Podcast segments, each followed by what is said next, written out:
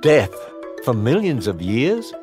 This is Ken Ham, inviting you to visit the Creation Museum in Northern Kentucky.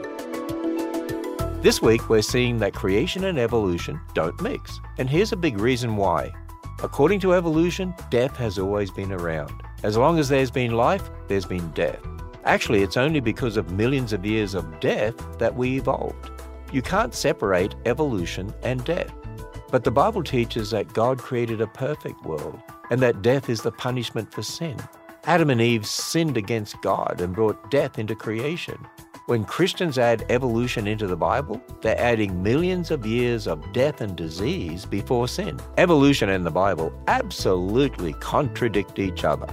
Explore the history in God's Word when you visit our world-class Creation Museum in Northern Kentucky.